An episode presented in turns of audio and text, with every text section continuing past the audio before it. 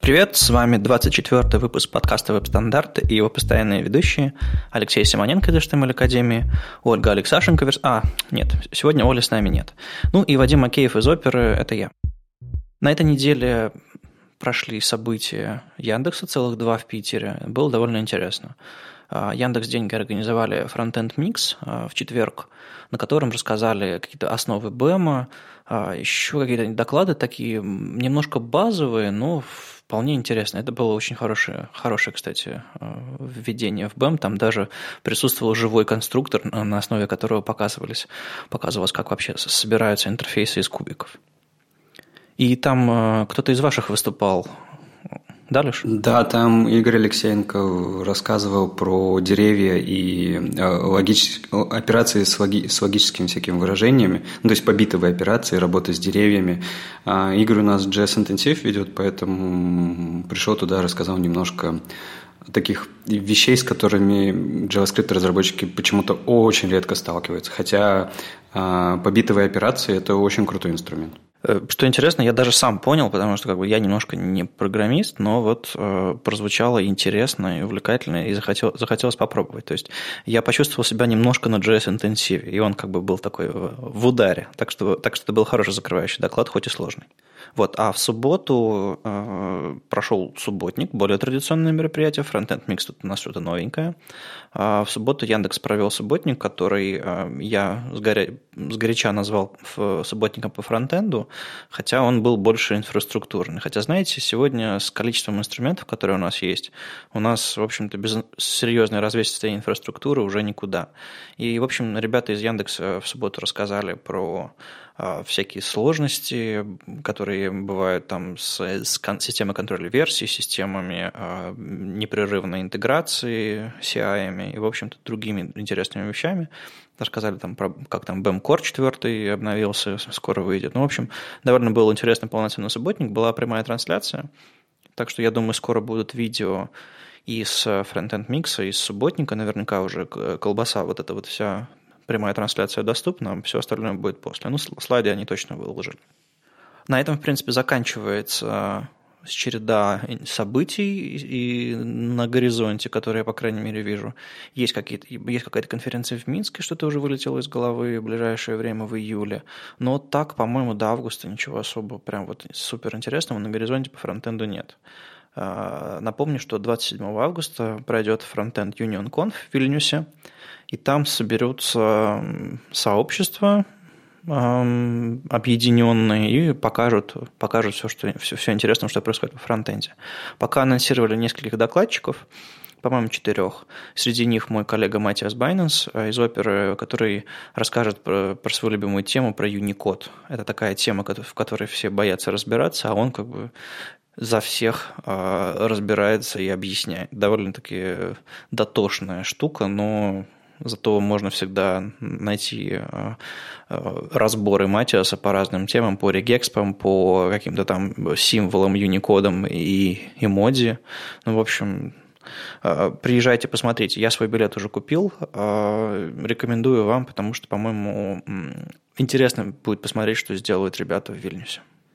Еще мы отправили рассылку Питер CSS всем участникам а, которые э, регистрировались а, и посещали наше мероприятие, о том, что сезон закрылся. Мы отдохнем немножко. А, мы провели 5 мероприятий, у нас там было 15 докладчиков, мы привезли с автора CSS, и, в общем-то, довольно крутой сезон провели, и вернемся снова где-нибудь, скорее всего, в октябре, ну, в общем, осенью, мы ближе к делу разберемся. А еще осенью мы собираемся провести ну да, у нас какие-то очень мощные планы на осень, но вот мы, правда, очень хотим провести как можно больше мероприятий, ну, посмотрим, сколько получится. Так вот, мы хотим провести в Web Standards Days конференцию в Питере, в Минске, в Киеве и в Москве. А еще, может быть, мы приедем в Томск, если у нас получится развернуть те планы, которые у нас а, появились а, весной. Поэтому можно, в принципе, уже писать, говорить, ребята, у меня есть тема, у меня есть э, интересная история, у меня есть какой-то опыт, поэтому мы будем, ну, мы будем очень рады вашим докладам, потому что как бы время идет, кажется, что лето, лето долгое, но на самом деле сентябрь уже близко. Ну и, конечно, в сентябре еще не забывайте про фронтокс 17-18 сентября, Пока билеты еще не подорожали, по-моему, и можно успеть купить в препродаже их. Опять же, два дня конференции, я слушал, там интересные, интересные докладчики есть, но пока не, не хочу разглашать. Они, по-моему, не анонсировали еще никого. Но можно ребятам доверять. По предыдущим годам все было довольно круто. Покупайте билеты и приезжайте, увидимся в Екатеринбурге. На этой неделе, как и две недели назад, как и четыре недели назад, э, вышла новый Technology Preview релиз Safari, восьмой в котором они, как обычно, рассказали, куда они двигаются и как они там пилят свой браузер. Ну, у нас такие новости браузеров. В этот раз там как-то так очень много-много всего всяких каких-то таких сложных нюансов, но они в очередной раз э, поздравили себя с тем, что у них 100% э, поддержки ECMAScript. Я думаю, они будут поздравлять себя еще не один раз. И самое такое большое, наверное, это они э, выложили вот свой фреймворк для Apple Pay в open source. Ну, чтобы как бы было видно, как он работает и что с ним делать. Это, я напомню, э, их реализация э, возможности оплачивать э, с помощью их системы Apple Pay в вебе. Вот. А, а так, ну, тут какие-то по мелочи всякие разные улучшения, ничего такого э, суперинтересного. Другой вопрос, то, что на этой неделе э, показали такой первый релиз, ну как релиз, это совсем не релиз, это даже не альфа, это такая ночная сборка, которая доступна для всех, а, нового браузерного движка Servo, который разрабатывает Mozilla. Вот его теперь вы можете официально взять себе, поставить, попробовать поиграться с ним, узнать, как бы, что ребята делают, только будьте будьте готовы к тому, что большинство сайтов разломается, потому что это, это очень-очень сырая альфа, это даже пре-пре-альфа. Но, тем не менее, поиграться уже можно. Вадим, ты себе его поставил? Не, ну, конечно, первым делом, как только это все можно, стало можно поднимать не э, без бубна и без танцев, я, безусловно, тут же скачал и посмотрел. Серво довольно, э, довольно-таки сырой, как он, в общем-то, и был сырым год назад и два года назад, когда они его только, в общем-то, начали делать даже больше, по-моему. Вот. И основная история с этим сферой связана такая, что мало, мало кто понимает вообще сути происходящего, по-моему. Все такие, ха, еще один браузер.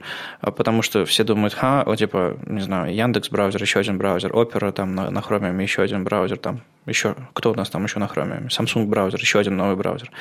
А мы начали думать про браузеры как очередные, очередные оболочки, а мы не думаем про движки браузеров, потому что сервер – это новый движок, принципиально новый движок. То есть, когда верстальщики поймут, что появились браузеры на, на движке сервера, они, скорее всего, заплачут горькими слезами, потому что, скорее всего, будет очень много несовместимости. Скорее всего, будет много нюансов, и, возможно, сервер будет работать во многих случаях лучше и быстрее, чем другие браузеры. И у верстальщиков совсем поломается голова, потому что, как же, мой любимый браузер не может работать хуже. Вот. А, тем более там с разной долей браузера. Как бы с, небольшой долей браузер работает лучше, чем браузер с большой долей. Что же делать? Под, под какой верстать? Ну, в общем, я, я рад, что в нашем, в нашем ландшафте появился новый, новый движок. И очень интересно посмотреть, что они делают. Они докладывают регулярно, что, мол, смотрите, смотрите, у нас анимация CSS заработала. Смотрите, смотрите, у нас там еще что-то работает. И многие вещи быстрее. И, в общем, радостно наблюдать это. С самого начала они стартовали проект как э, попытку написать альтернативный э, движок, который не тащит за собой всю историю браузерных движков, потому что в современных э, движках очень много всего для поддержки старого железа, для поддержки старых архитектур, и это все мешает на самом деле развиваться. То есть тот же самый Blink, форкнутый, э, форкнутый от WebKit, когда-то попытался решить эту проблему архитектурную, но им опять же сложно решить все это с наследием, потому что очень много нужно переписывать. А когда ты пишешь с нуля, ты можешь э, закладываться уже на, совершенно, на современные э, мульти, мультипоточные, мультипроцессорные архитектуры, и это все потенциально должно работать быстрее. И ребята из серва показывают, что это действительно работает быстрее. Мне вот, знаешь, понравилась идея, которую, возможно, серво сможет реализовать, это то, что он не просто будет там э, в разных потоках рендерить стра- разные странички, а то, что он может, наверняка сможет а, а на одной страничке разные блоки рендерить в разных процессах. То есть это вот точно тогда будет гораздо быстрее, наши страницы совсем по-другому будут собираться. Не, ну это совсем какой-то космос, я даже не могу это представить. Так что давайте, давайте просто подождем и, наверное, уже начнем посматривать на наши сайты в сервере. Не в смысле, что, о господи, мой сайт разваливается в сервер, надо его починить, а в смысле, что, хм, а можно и так, а бывает и так. То есть установите, посмотрите, там в любом случае смешная иконка с, с доги, э, которая высовывается из, из велосипедной звезды. Это будет, по крайней мере, весело. Я, кстати, пооткрывал несколько сайтов. Там, понятно, Академия развалилась, потому что они не умеют флексбоксы. Яндекс развалился, потому что он не, он не умеет тоже флексбоксы. А, а вот самое интересное, что я зашел на сайт opera.com, и он как бы нормальный. Ну, то есть вообще совсем нормально. Такое ощущение, что у вас там на таблицах все до сих пор? Что значит до сих пор? У нас там никогда особо таблиц, по-моему, не было. Ну, разве что там совсем в жуткие годы. Там просто не супер современный фронтенд, насколько я понимаю. Там просто какие-то работающие лендинги. То есть я, я, я честно скажу, как бы я не буду гордиться, э, как, как сверстанно и сделано Opera.com. Там как бы работающий вполне себе код, но ничего такого супер прогрессивного нет. Зато работает. Да, зато работает в сервере, и это тоже важно важно. А вообще при, прикольно и правда следить за развитием этого движка. Вот смотришь на него как на такого э, ребенка, который как бы вот только познает мир, что типа вот он, я и правда анимацию научился, вот я это научился, и это научился. И так думаешь, ну круто. Хотелось бы, конечно, чтобы это все быстрее произошло, и чтобы он уже, ну там, подтянулся хотя бы до состояния какого-нибудь там, я не знаю, ну бета хотя бы. И чтобы уже можно было прямо там тыкать его, там, сообщать, где баги, не баги. Потому что даже сейчас о багах сообщать смысла нет, а там просто, там не баг, это как бы не работает просто все и все. Мне еще интересно, что они в итоге с ним сделают, потому что сейчас это разрабатывается силами Mozilla. Вместе с сервером развивается язык, на котором они пишут, это Rust. А в какой-то момент Samsung, по-моему, занимался спонсорством всего этого дела, не знаю, занимается ли сейчас. И вот интересно, это станет новым движком браузера Firefox, или это слишком серьезный инфраструктурный шаг, и как бы на него не пойдут или запустят новый браузер. В любом случае, приятно, что это все в open source. Еще интересный, э, немножко возвращаемся к новостным браузерам, еще мне очень понравился в в Safari Technical Preview поддержка селектора из, эм, эм, не будем называть это CSS4, но, в общем, четвертого уровня селекторов э, CSS. Там появилась поддержка селектора Focus Within. Смотрите, у нас сейчас есть ховер, который срабатывает только если вы каким-то поинтером, вроде как мышкой, навели э, на объект. А есть фокус, когда у объекта есть, появился ну, состояние фокуса. Вы там дотабали до него или как-то там сильно прижали, и появился фокус. А, но когда мы делаем всякие контекстные, когда мы делаем всякие выпадающие меню на ховере, то есть наводишь на пункт, а тут вываливается список другой, а еще под список какой-нибудь, ну, как бы если вы совсем э, не боитесь а, и так далее. То есть выпадающие списки на ховерах работают, а выпадающие списки на фокусах нормально не работают, потому что фокус, э, фокус работает по-другому. Он, этот фокус не всплывает как ховер. И в итоге э, это все было решено селектором Focus Within, который делает поведение псевдоселектора Э, таким же, как, как, как ховер в этом смысле. Ну, в общем, есть некоторые демки, мы дадим ссылки на, на, на всякие демки и попытки э, объяснить вообще, зачем это нужно, и Safari была первым, точнее, ребята из WebKit э, первые внедрили это. Так что вперед, вперед, э, делаем, делаем сайты более доступными, более интересными. Попробуйте. Признаться честно, я открывал эти демки, не вчитываясь в статьи, и я вот пытался понять, как она работает я взял Safari Technical Preview, открыл, посмотрел. Ну, вроде работает точно так же, как и Focus. Я вот долго не мог понять, а, нафига это нужно. Времени не было разобраться, поэтому вот сейчас твое объяснение, оно как бы расставляет все на свои места. Теперь стало понятно. Еще ребята из э, WebKit написали про то, как э, в Safari поддерживаются цвета.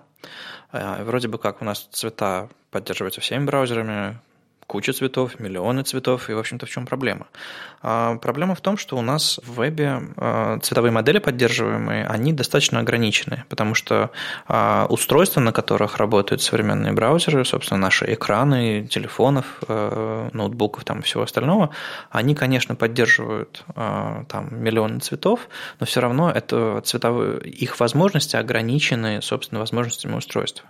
И когда а, начали выходить новые устройства широким цветовым диапазоном, возникла проблема. В, в, в терминах RGB эти цветовые диапазоны уже, э, уже не покрыть. И нужны нам новые цветовые модели, которые позволят определять, во-первых, э, ну, с помощью там медиавыражений э, более широк, устройство с более широким диапазоном, а потом еще и правильно эти цвета описывать удобно и эффективно. Соответственно, Safari вложилась в это, ну, потому что у Apple вышли там новые iPad с широким диапазоном поддерживаемых цветов. И в этой статье объясняется, собственно, зачем они это сделали, чем там sRGB отличается от всех остальных цветовых моделей. Ну, в общем-то, довольно-таки интересное погружение в цветовые профили и всю эту историю. Поэтому, если вам эта тема интересна, почитайте. Тут еще не просто WebKit и Safari начали крутить цвета для веба на пустом месте. На самом деле вышла спецификация четвертый уровень э, цветовых э, моделей для веба, вернее, цветового модуля для веба, а, в котором, собственно, появились новые возможности работы с цветами. Кстати говоря, э, эта спецификация уже достаточно давно лежала в драфтах. Я ее э, часто приводил э, на продвинутом интенсиве как пример того, что в CSS будут появляться вещи из препроцессоров. И вот, например, а, цветовые функции, которые в этой спецификации были обозначены, это вот такой пример. Потому что тут есть такая замечательная вещь, как Например, функция Color Mode. Она позволяет вам модифицировать ваш текущий цвет во что-то в другой цвет, всякими разными там, какими-то префиксами или дополнительными командами. То есть, например, можно взять обычный цвет, у него изменить альфа-канал, или взять обычный цвет и изменить у него там зеленый канал или еще как-то. Или сделать его темнее, светлее, насыщеннее, э, контрастнее и так далее. И э, это будет работать прямо в браузере. В принципе, вы вот все, что я сейчас перечислил, можете узнать э, в вашем препроцессоре. Наверняка в вашем препроцессоре все эти механики есть. Но, опять же, как и с э, кастомными переменными, здесь э, применимость этому всему чуть больше, потому что оно работает не на уровне препроцессинга, то есть, типа, мы получаем готовый CSS-код и все, а работает на уровне CSS. То есть, мы можем изменять это там через каскад, мы можем получать доступ к этому наверняка через JS, мы можем делать какие-то, ну, там, менять э, там во время перестройки там, нашего сайта с помощью медиавыражений. В общем, у нас есть возможность работы с цветами прямо на сайте без препроцессинга. И это, по-моему, очень круто. И при этом это только лишь одна функция из всей этой спеки. Спека такая достаточно большая, и там очень много всего интересного. В общем, да, мы, мы долгое время плелись в хвосте, потому что как бы экраны компьютер, компьютеров и других устройств э, были маломощными. Но сейчас у нас, по-моему, приходит новая революция, э, как когда-то революцией стали ретино, ретиновые изображения, то есть более большая плотность пикселей, которая позволяла нам делать более четкие изображения и не видеть наконец-то этой пиксельной сетки. Вот сейчас, наверное, у нас к нам идет неторопливо революция более широких цветов, потому что ну, представьте, вы когда эм, даже, наверное, немногие понимают эту ситуацию, когда вы смотрите обычным взглядом вашим среднего человека э, на картину мира вокруг, вы потом, глядя на фотографии, думаете, ну, примерно то же самое. На самом деле нет. Вы можете видеть гораздо больше, чем матрица фотоаппарата типичного, вы можете видеть гораздо больше, чем тот плоский снимок, который у вас получается в итоге. И э, новые устройства и новые возможности принесут несут нам еще, более яркое, еще более правдоподобную а, картинку на наше устройство и в нашу цифровую жизнь. А, мне еще в этой спеке понравился небольшой абзац про свойство current color. Вы, наверное, пользовались этим свойством, если вы делали там всякие SVG-шные иконки или просто делали так, чтобы ваша, цвет вашей рамки, допустим, зависел от цвета, от текущего значения color. Можно наследовать с помощью current color. Так вот, это свойство впервые появилось в SVG, а в SVG принято, чтобы записывать вещи с camel кейсом. А в CSS свойство принято записывать, записывать через, через дефис. Так вот, свойство current color сейчас нам приходится писать current, а потом color с большой буквы. Так вот, на самом деле current color можно писать строчными, потому что оно в CSS регистр независимые значения. И даже в этой спецификации оно приводится э, в записи строчными.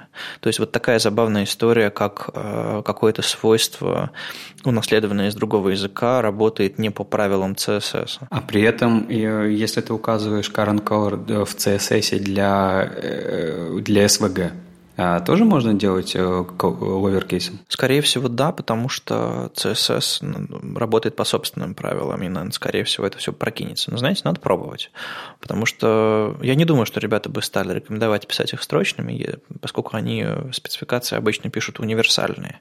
Вот если вы будете в атрибутах где-нибудь указывать в SVG-шных current color, скорее всего, вам придется писать их camel кейсом, потому что там другой контекст, не CSS. -ный. Я еще хотел немножко вернуться вот к статье в блоге WebKit про цвета. А, а ведь я правильно понимаю, что это получается, что мы до сих пор работаем в вебе в модели э, WebSafe цветов, как-то так они назывались.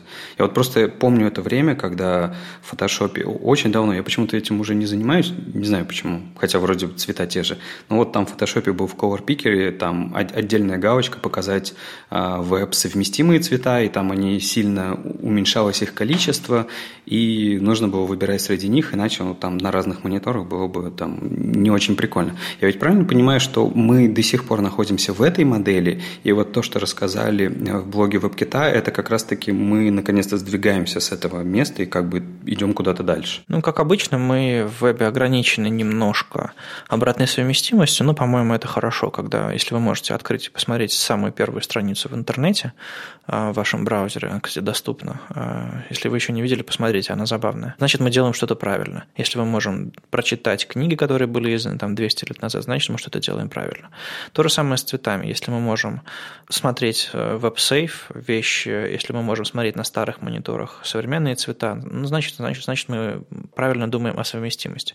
Та же самая история здесь. Но, в принципе, это все можно э, описывать по-другому, можно прогрессировать и не ограничивать себя моделью sRGB, цветовыми профилями, которые были, э, которые работают на старых устройствах, а у нас тут новые Поэтому, да, спека, спека и пост неплохо объясняют, и э, этот новый мир более ярких цветов, не то чтобы более ярких, но более правдоподобных, я бы сказал. И знаешь, тут э, совсем в тему получается про то, что мы сохраняем там веб неизменяемым, там поддерживаем его долго-долго несем. Очень, и про цвета очень смешно вышло, что э, вот совсем недавно Chromium внедрил к себе э, спеку цветов там с четырьмя, ну вот в, в хекс цветах четыре, значения, чтобы было там RGBA. А мы как-то раз говорили об этом, говорили, что это в принципе никому не нужно, потому что ну, у нас есть и так RGBA, как RGBA функция. Ну, зачем нам а, отдельно это иметь? Но тут оказалось, что после того, как они это внедрили, а, завели небольшой ищу, которая которое привело к тому, что сейчас эту функцию откатывают назад. Ну как, они не откатывают, они ее переводят в статус экспериментальный, а, просто чтобы ее убрать из, скажем так, из браузера по умолчанию. Потому что, как оказалось, а, эта штука сломала, сломала несколько сайтов. Интересно, что поломались не просто какие-то обычные сайты, а, например, поломалась почта Google, Gmail. То есть, в принципе, ребята за ним работают в одной компании, и они немножко ее сломали. А, как сломали? Она сломалась на Android-устройствах, где у Android был свой собственный WebView, который, э, который видимо, имел какие-то там было чуть-чуть больше э, возможностей, чем в обычном браузере, потому что у них там уже присутствовала возможность задавать цвета с помощью хексовых значений с альфа-каналом, но они использовали не RGB, а ARGB. То есть, получается, те же самые 8 знаков, но только смысл их меняется совсем. Именно поэтому все это сломалось, именно поэтому там все сразу прибежали там в трекер и начали говорить, давайте это откатим назад. То есть Видите, как э, в одной компании э, случайно поломали, с одной стороны, совместимость со старыми браузерами, с другой стороны, а с другой стороны, а почему Android вообще решил внедрять совершенно неспецифичную вещь? Здесь хочется покашлять и сказать веб-стандарты, давайте им следовать. Ну, как-то так. Меньше фантазий, больше, больше публичных документов, которые можно обсудить, внедрить и тогда уже все будет э, стабильно и не будет ломаться. Ну да, похоже на то. Ну, вообще очень забавно вышло, из-за этого пришлось взять там э, хорошую фичу, откатить назад. Ну, мы уже обсуждали ее раньше, как бы мы так и не, не придумали, почему она может стать дико хорошей, потому что считать в 16-ричных э, в 16-ричном счислении сложновато. Так что, наверное, RGBA все-таки будет нашим основным инструментом. Ну, видишь, ребята-то как-то в андроиде используют это, видимо, постоянно, им это нравится. Насколько я знаю, в софте, в софтверных э, языках программирования э, там принято использовать несколько другую модель. А, когда вы какие-то color пикеры используете э, на ваших десктопах, вы, наверное, замечали, что они предлагают модели не просто там RGB или HEX, а они еще предлагают разные э, штуки, начинающиеся со всяких там юникодных последовательностей, э, всяких там 16-ричных цветов и прочих. Так вот, просто, видимо, для их моделей было проще использовать э, такие софтверные вещи, более знакомые разработчикам софта. Видимо, поэтому они попали в эту ловушку. Тут еще очень интересная статья вышла на перевод вышел на CSS Live Э, статьи Криса Койера с CSS Tricks о том, как э, он просит всех относиться к сеткам проще. Он писал 4 года назад похожую статью, но вот сейчас собрался с мыслями решил ее обновить, потому что ну, с сетками за 4 года произошло многое. Те же самые флексбоксы и будущие гриды. И мне вот очень понравился его посыл, то есть он говорит о чем, что, ребята, вы что-то перемудрили сетками, вот эта вот вся модульность сетки, система какая-то, а, и каждый новичок подходит и думает, о, как сложно. То есть реально кажется, что сетки это как-то тяжело. А он показывает на простых примерах, что вообще-то сетки это очень просто. Вот прям совсем просто. Берете два класса, там один задает как бы какую-то обертку, второй как бы делает колонки. Все очень просто. Я даже, э, мы как-то обсуждали, что неплохо было бы добавить какие-то, ну, к нам у нас э, в команде какие-то э, отдельные классы, которые будут работать только сеткой. И все это задача как-то откладывалась, потому что ребятам казалось, ну, это как-то сложно, Типа, они смотрят на фреймворк, им кажется, ну, там как-то очень много кода, э, как-то его тестируют. Ну, там, правда, кажется, что сложно. Прочитали эту статью, поняли, блин, а правда это все просто. То есть, ребята, ре, правда, относитесь к сеткам проще, это не что-то сложное. И не нужно постоянно создавать какого-то монстра или потому что вам кажется, что сетки это сложно, вы берете фреймворк. Вот это вообще какой-то бред. Вы для того, чтобы ваш сайт – там стал с двумя колоночками или с тремя колоночками, вы берете фреймворк вместо того, чтобы взять и написать несколько CSS-правил. Я слышал такие версии, э, что, мол, мы Bootstrap не используем, но мы используем бутстраповые сетки. И слава богу, если вы избавляетесь от всего кода после того, как вы используете только малую его часть, э, слава, ну, это становится все более популярным. Но иногда вы переусложняете, и у Bootstrap ведь, ведь, ведь есть свой там странный жаргон, когда они сокращают имена классов до коротких символов, и хр-пр-бр, пикс, кол, гаттер, гтр, э, и это все довольно-таки сложновато читается. Так что, правда, посыл очень, очень интересный. Попробуйте э, отключить ваш фреймворк и просто сверстать обычными, обычными флексбоксами.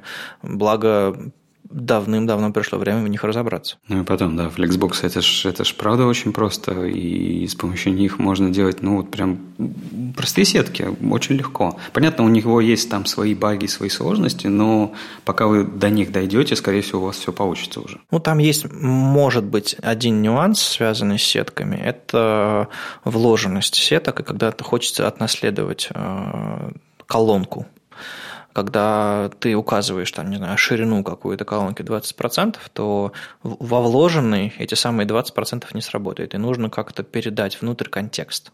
Фреймворки частенько решают эту проблему на уровне э, чаще всего на уровне препроцессоров, они просто пересчитывают контекст, когда ты специальным образом говоришь, что ребенок находится в таком-то контексте. Там Сьюзи, Lost Grid и вот эти вот все штуки, они умеют, умеют этот контекст пересчитывать. А, в случае ручных сеток, наверное, их придется пересчитывать самостоятельно, но на самом деле все зависит от сложности. Если вам правда нужна универсальная какая-то большая штука, которую вы там на потоке применяете, наверное, фреймворки, ну, фреймворки попроще, наверное, а, будут хороши. Но если вы делаете простые, простой там двух, трех, там, пяти колоночник, или что у вас там, а, правда, не втыкайте, не втыкайте ваши, ваши огромные фреймворки ради этого. Да, и потом мне не кажется, что каждый дизайн, он настолько сложен, что прям нужна какая-то супер гибкая сетка. То есть почему-то кажется, что нужно взять э, супергибкий инструмент на все случаи жизни, хотя есть конкретный дизайн, конкретный проект. Скорее всего, вам ничего никогда за рамки этого проекта и не понадобится делать. И просто какое-то переусложнение, я не знаю, зачем это. Ну, если говорить про дизайн, тут была интересная штука на, на неделе. Джереми Кит на предложил решение проблемы, которая давно лично меня беспокоит, и, в принципе, да, она, она периодически всплывает. А, смотрите, когда вы делаете поле поиска, э, у вас чаще всего есть дизайн, в котором это просто поле поиска, в котором внутри написано, не знаю, search. И частенько там нет ни лейбла, который объясняет, что это за поле поиска, а частенько даже кнопки нет потому что вы рассчитываете, что пользователь просто нажмет Enter или у вас там suggest какой-нибудь. И э, это дизайн. Так дизайнеры предлагают нам э, искать в современном вебе, в современных интерфейсах, ну, потому что вот так принято, чем меньше элементов интерфейса, тем лучше. Но это все делает такие поля поиска недоступными, потому что если вы не можете сфокусироваться на кнопке и нажать ее удобным образом, это проблема. Если вы не понимаете, что это поле поиска делает, если там к этому полю нет лейбла, который объясняет, что этот поле делает, это тоже неудобно, это недоступно, и читалка нормально не объяснит, что это за поле поиска. Наверное, если оно одно и в шапке единственное на сайте, то пользователь сможет догадаться. Но наша задача не заставлять людей думать, а заставлять, э, а помогать им решать их проблемы как можно быстрее. Поэтому Тут э, он предложил э, различные варианты, как э, этому полю поиска можно задать текстовую, текстовый лейбл. Можно там labeled by атрибут aria повесить на кнопку, если у вас кнопка есть. Можно сделать еще что-то такое. Ну, в общем, он предлагает решение, и я рекомендую на эти решения посмотреть, конечно. Я бы только уточнил, что он не сам предлагает эти решения, он взял наиболее популярные сайты и посмотрел, как они решают эту проблему. То есть тут BBC, Twitter, Flickr, Medium и так далее. И знаешь, что интересно? Вот он еще такой э, обнаружил закономерность. Большинство из этих сайтов не используют input type search для поиска. То есть, например, BBC использует input type text. То же самое делает э, Twitter, то же самое делает Flickr, Tumblr то же самое делает, Инстаграм то же самое делает. И ребята объясняют свою, свой выбор тем, что input type search, его очень слишком, слишком сложно привести на разных платформах к единому виду. Поэтому, чтобы не париться, они используют просто текст, потому что, ну, это же обычное текстовое поле, разницы-то нету. Ну, в общем, да, а, я тоже сталкивался с этим, конечно же, а, когда все началось с того момента, когда это вообще оформление для input type search появилось в, в Safari на iOS. Они, а, и, по-моему, а, нет, это даже началось еще на десктопе. Да, да, да, да, да. Да, да, да, на, на десктопе такое круглое овальное поле с крестиком внутри, я помню, еще Лебедев на своем сайте один из первых вставил его туда и говорил, что это круто. Ну да, потому что мы привыкли к тому, что э, у чекбокса, допустим, системное оформление, и оно выглядит э, по-разному на разных платформах, и мы такие страшно бесимся и переделываем чекбоксы на кастомные, чтобы везде все было одинаково, хотя, по-моему, зря. Э, то же самое было с Input Type Search, потому что, в принципе, когда вы, когда вы что-то ищете, не просто вводите текст, а когда вы что-то ищете, Там удобно сделать кнопочку э, типа очистки поля, там удобно сделать какие-то там дополнительные штучки, показать э, иконку поиска. И вот, вот это вот все сделал браузер, э, сделал браузер Safari. Это все отнаследовал через WebKit браузеры на основе Chromium. Ну, в общем, это пошло в массы, и на разных платформах действительно по-разному все это оформляется, как так же, как, как, как чекбоксы. И это все сложновато выключать. То есть, конечно, там можно поиграть там, с appearance, WebKit appearance и прочими делами, но иногда бывает проще действительно использовать input type текст. И в целом это не такая большая проблема. Вот если вы, не знаю, делаете какой-нибудь span content editable, как на этой неделе предложил там э, Бен Фрейн предложил э, каретку оформлять кастомным образом, э, пряча ее, пряча input и заменяя это на span content editable. В общем, да, если вы делаете такие безумные вещи, конечно, вы можете все контролировать, но на самом деле можно все сфалбачить до input текста, который универсальное текстовое поле. И мне кажется, нет ничего плохого в том, что его использовать, раз уж у нас такая ситуация, и ничего нормально не оформить. Вот интересно, а можно э, вот обычному текстовому полю передать э, вот э, те значения, которые э, полю поиска назначает браузер. То есть, например, возможностью а, очищать поле вот с помощью того же самого крестика, который появляется тогда, когда ты начинаешь писать какой-нибудь роль search или еще что-нибудь. Зная, как, бы, как устроены все эти инпуты, вообще бы их можно имитировать, воссоздать, потому что там есть всякие псевдоэлементы. Ну, во-первых, там есть э, WebKit Appearance, search, можно его задать и посмотреть, как бы станет ли оно таким же. Можно задать все эти псевдоэлементы с двумя двоеточиями, которые, э, собственно, и являются всеми эти иконками и кнопками очистки поля. То есть, возможно, это все можно имитировать на input type текст, но зачем?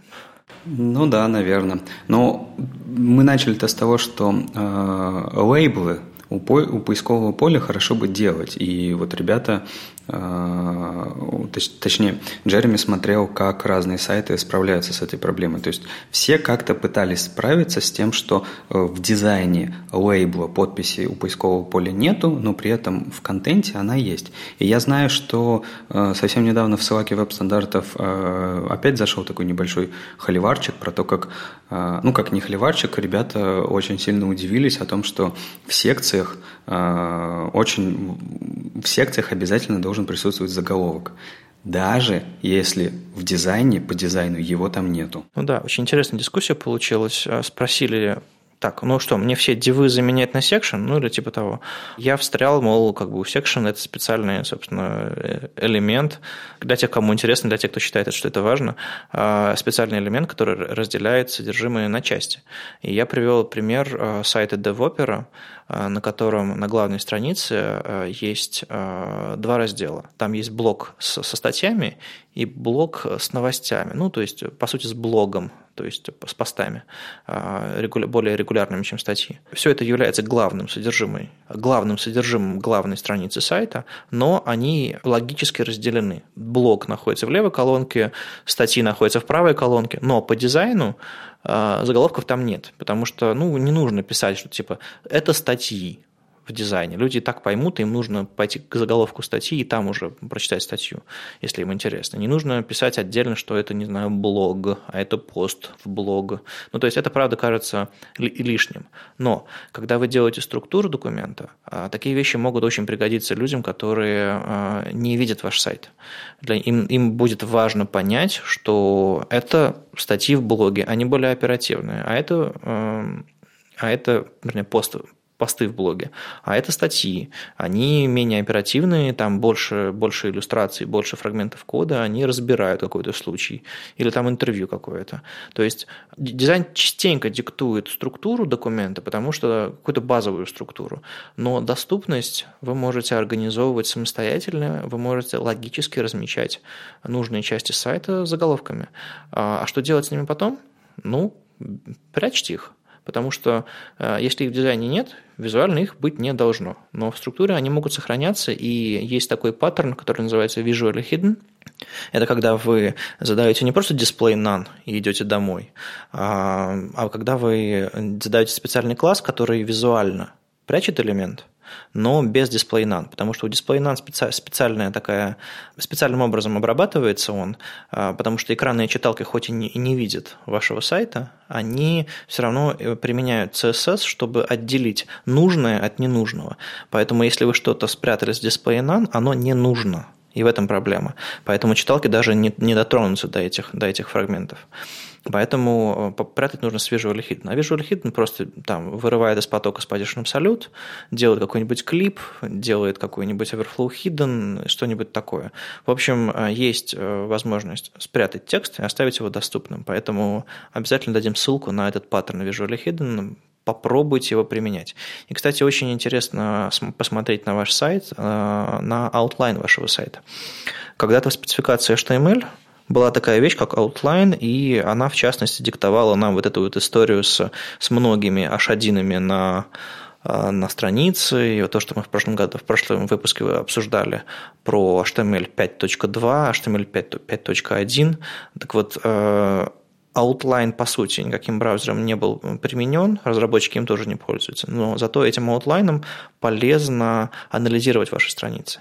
Если пойти на validator.nu, такой э, альтернативный валидатор, тоже, тоже в 3 но немножко по другому принципу работающий. у нас на эту тему статья была на веб-стандартах. Если пойти туда и провалидировать вашу страничку, и поставить галочку Show Outline, он вам покажет э, заголовочную структуру и структуру блоков вообще содержимого на вашем сайте.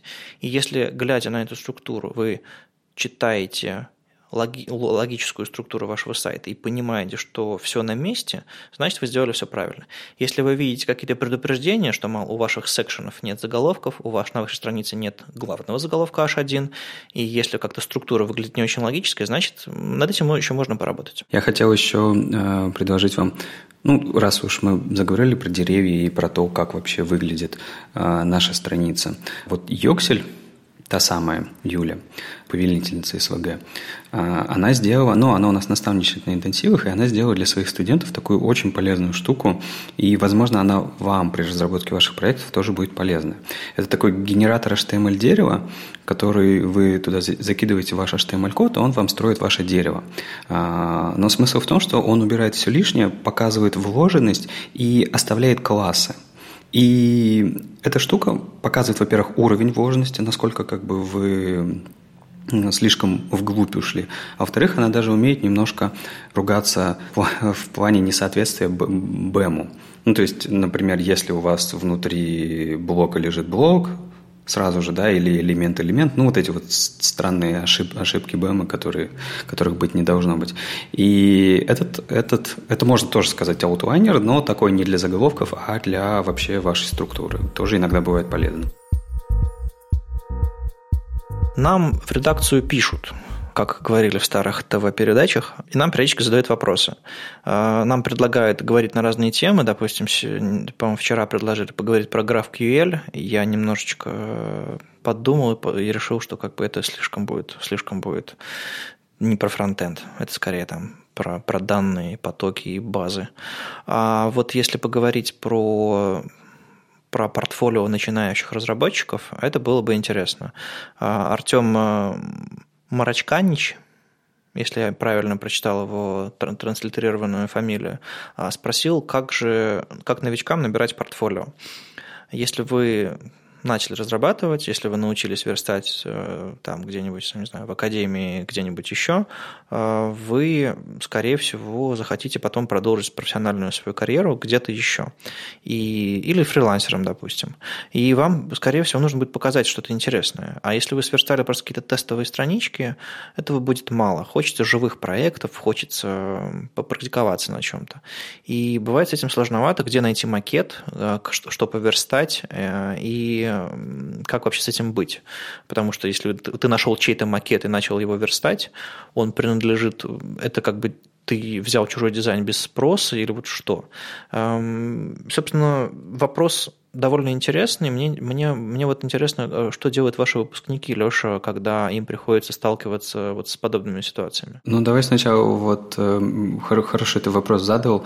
Что делать, если ты взял чужой дизайн, то есть можно его взять или нет? Это очень такой скользкий вопрос, но мне кажется, ну вот смотри, давай постепенно. Ты, когда учишься верстать, вот ты, когда хочешь что-нибудь повторить или сверстать, или вообще разобраться, как что-то работает на каком-нибудь сайте, а, ты ведь можешь взять а, визуально посмотреть, как это работает, и повторить? Это как раз самая интересная, по-моему, часть верстки. Я помню, Рома Комаров писал на эту тему где-то у себя в блоге, если найдем, найдем дадим ссылку, а, про то, что самый крутой способ учиться верстке – это когда ты видишь крутую вещь, сделанную на CSS, взять и повторить ее, не заглядывая в код. Вот, да. То есть, по сути, ты можешь сделать делать э, так всегда с любым сайтом. Ты можешь зайти на сайт, я не знаю, Яндекса, посмотреть, как они сделали крутую штуку не в плане кода, а визуально, и повторить. Это ведь не будет каким-то нарушением. Ты ведь это используешь для обучения. Ну, в авторском праве даже есть, э, я уже не помню, как это называется на самом деле, но когда ты интерпретируешь чье-то произведение искусства, ты не, не копируешь его, а ты делаешь по мотивам. И если мы запретим делать что-либо, делать какие-то ремиксы, делать какие-то интерпретации на основе, у нас на самом деле культура искусства встанет, потому что мы все стоим на чьих-то плечах в итоге.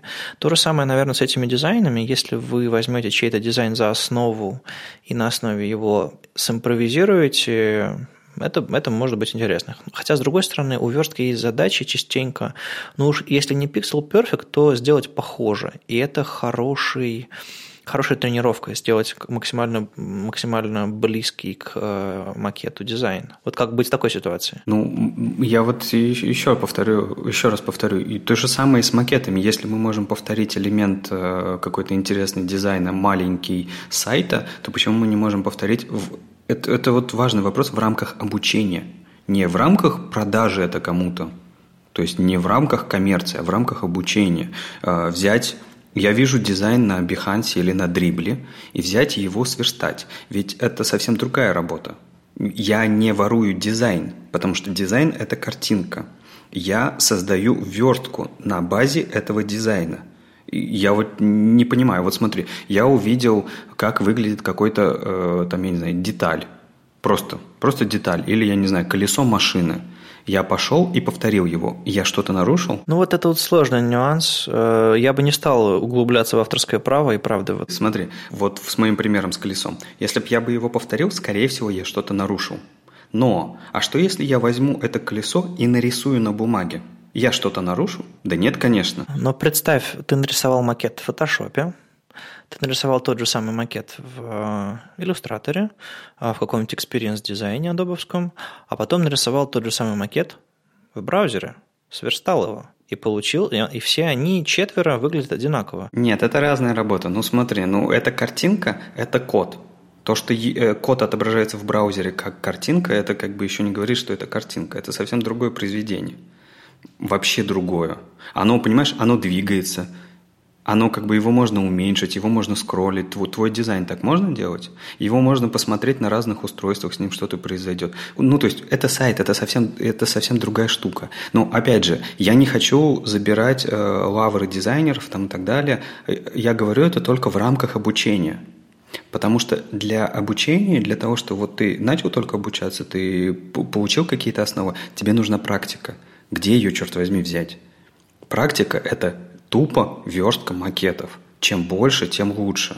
И как бы, ну, где их взять? Ну да, мы сейчас медленно-медленно сползаем в опасную, в опасную дискуссию про, про про сложные вещи, там, связанные с копирайтом, авторским правом. И вот давай лучше вернемся к тому, что же новичкам делать. А, есть, в принципе, бесплатные макеты, есть, есть э, существующие сайты, которые интересно переверстать, несмотря как они сделаны на самом деле. Вот это тоже интересная задачка. А, есть что еще? А, есть еще мой собственный способ. Не знаю, я не буду присваивать себе авторство, но просто мне нравится такие вещи делать. То есть одна одна, одно дело, когда люди начинают, а, не знаю, на чистом CSS верстать всякую, всякие вещи, всякие картинки двигающиеся, это несколько бесполезно. Но когда ты берешь, не знаю, верстаешь окно браузера, берешь, делаешь скриншот какого-нибудь браузера своего, которым ты пользуешься, и начинаешь его верстать. И ты тут же начинаешь разбираться в удивительных вещах. Из чего он устроен, э, как, бы, как, как назвать элементы этого, этого, этого окна, как имитировать вот эти тени, которые, которые в операционной системе э, происходят. То есть это совсем другая задача. И, по-моему, она развивает гибкость э, твоего, твоих методов, потому что можно всю жизнь верстать там, трехколоночные сайты с одними и теми же иконками, а можно попробовать пойти немножко в другую сторону, в другие традиции интерфейсные. Ведь сейчас очень много приложений э, сделано на веб-технологиях. А, те же самые вот приложения на электроне, какой-нибудь Slack, какой-нибудь Atom, это все сверстано.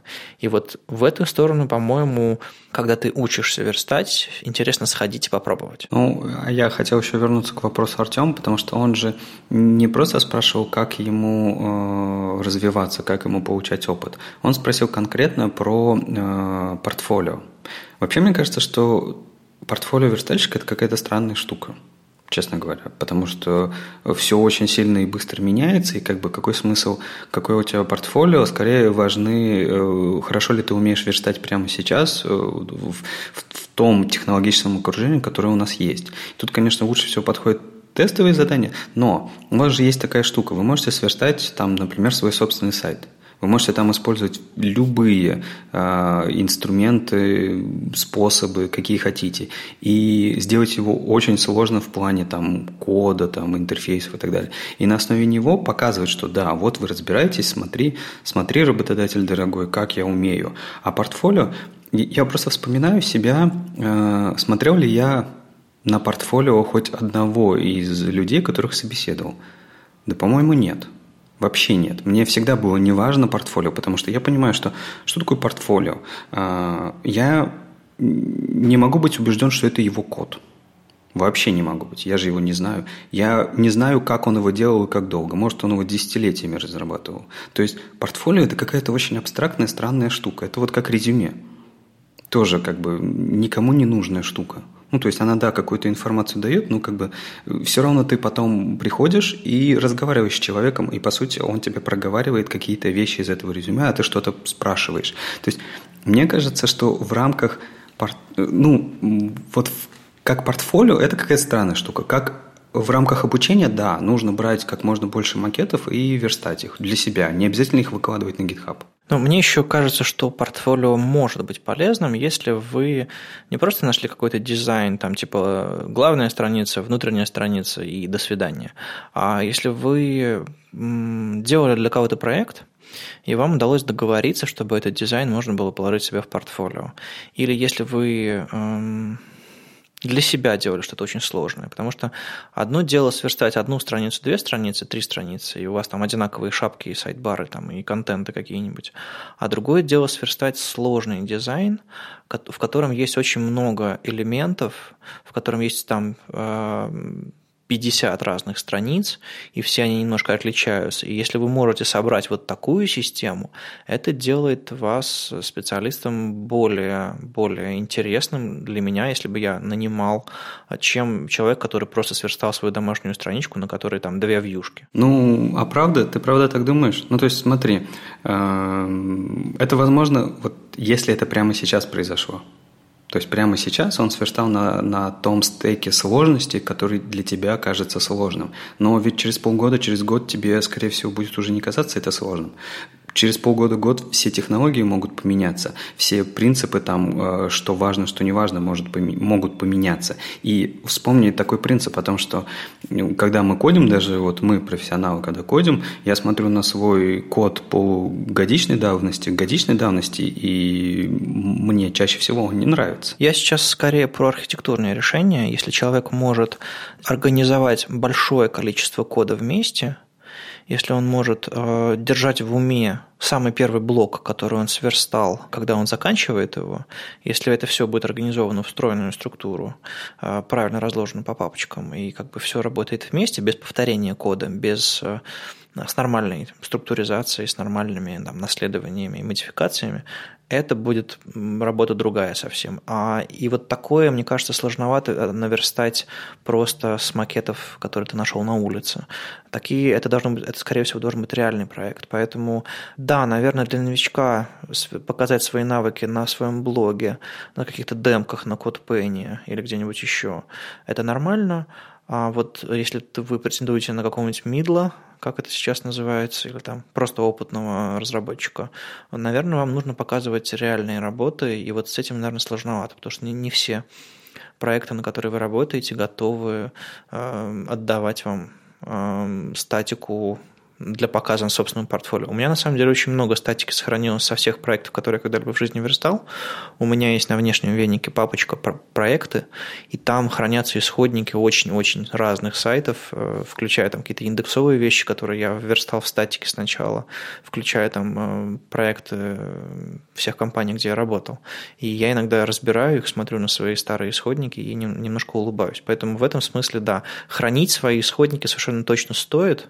А вопрос в том, как бы, что нужно договариваться чтобы можно было положить их в свое портфолио, потому что эти вещи хорошо показывать, когда вы устраиваетесь, потому что они демонстрируют ваши навыки. Ну, я, я все-таки не буду с тобой согласен в этом, потому что ты, видимо, э, доверяешь людям, а я не доверяю людям. Я вот как, как можно быть уверенным, что этот человек сделал? Один.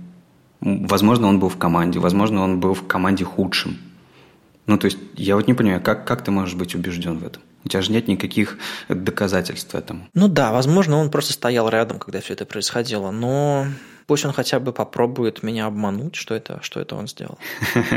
А вот, кстати, по поводу своей работы, тут тоже очень э, такой страшный аспект, потому что, с одной стороны, когда ты устраиваешься в компанию и ты для нее создаешь какой-то продукт, э, если у тебя нет каких-то в твоем договоре э, штук про то, что все, что ты создал на работе, переходит к компании как авторское право, то есть такие штуки обязательно должны быть, потому что по умолчанию они не работают, то весь код, который ты создал, он принадлежит тебе.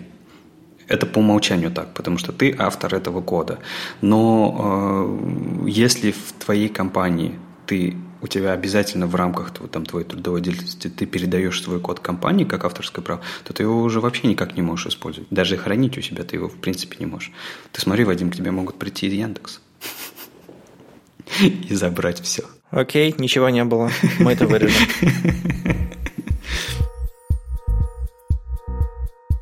Мы будем потихоньку завершать наш выпуск. Э, хотелось поговорить еще немножко про сам, про сам подкаст.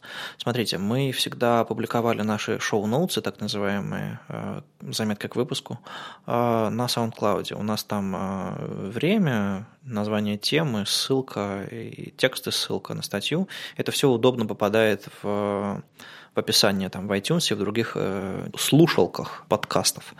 Э, и сейчас мы э, утащили все эти тексты в одно место на GitHub, в репозитории на GitHub. И там это все в, в, удобном маркдауне. Поэтому, если вам не, неудобно это все было читать на SoundCloud, приходите на GitHub, там удобный списочек, обычные ссылки. Еще я слышал, что в некоторых программах для подкастов наше описание выглядит достаточно плохо, потому что там никакой не HTML, а там обычный plain текст. Тут, к сожалению, проблему сложновато решить, но, в общем, возможно, GitHub станет э, для вас решением, там по ссылкам кликать удобно. А еще мы пробуем э, заниматься расшифровкой наших выпусков. А, смотрите, радиоформат подходит не всем. Я совершенно понимаю это. Я подкасты особо никогда не слушал. Я их, я их просто начал записывать. И поэтому мы думаем о том, как все эти тексты положить в веб, положить в виде текстов, HTML страничек или просто там markdown, markdown документов, чтобы люди могли читать, потому что не всем удобно слушать э, аудио так же, как не всем удобно слушать, посмотреть видео. А, поэтому мы попробуем. А, это сложно, это может быть дорого, если отдавать профессиональным расшифровщикам, это требует времени. Поэтому вы скажите, интересно было бы вам иметь наши выпуски в текстовом виде?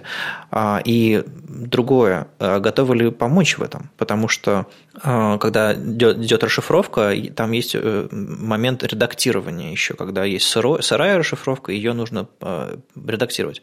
Поэтому мы все это будем держать на гитхабе, а, и мы будем рады вашим pull реквестам Поэтому если вы там поднимете руки, поставите плюсики и скажете, что вы готовы помочь, вы знаете, кто умеет расшифровывать профессионально или, в принципе, что это вам будет интересно, сигнализируйте в, наш, в нашем Slack, в нашем а, в комментариях на самом клауде, вообще где вы там можете, где вам удобно.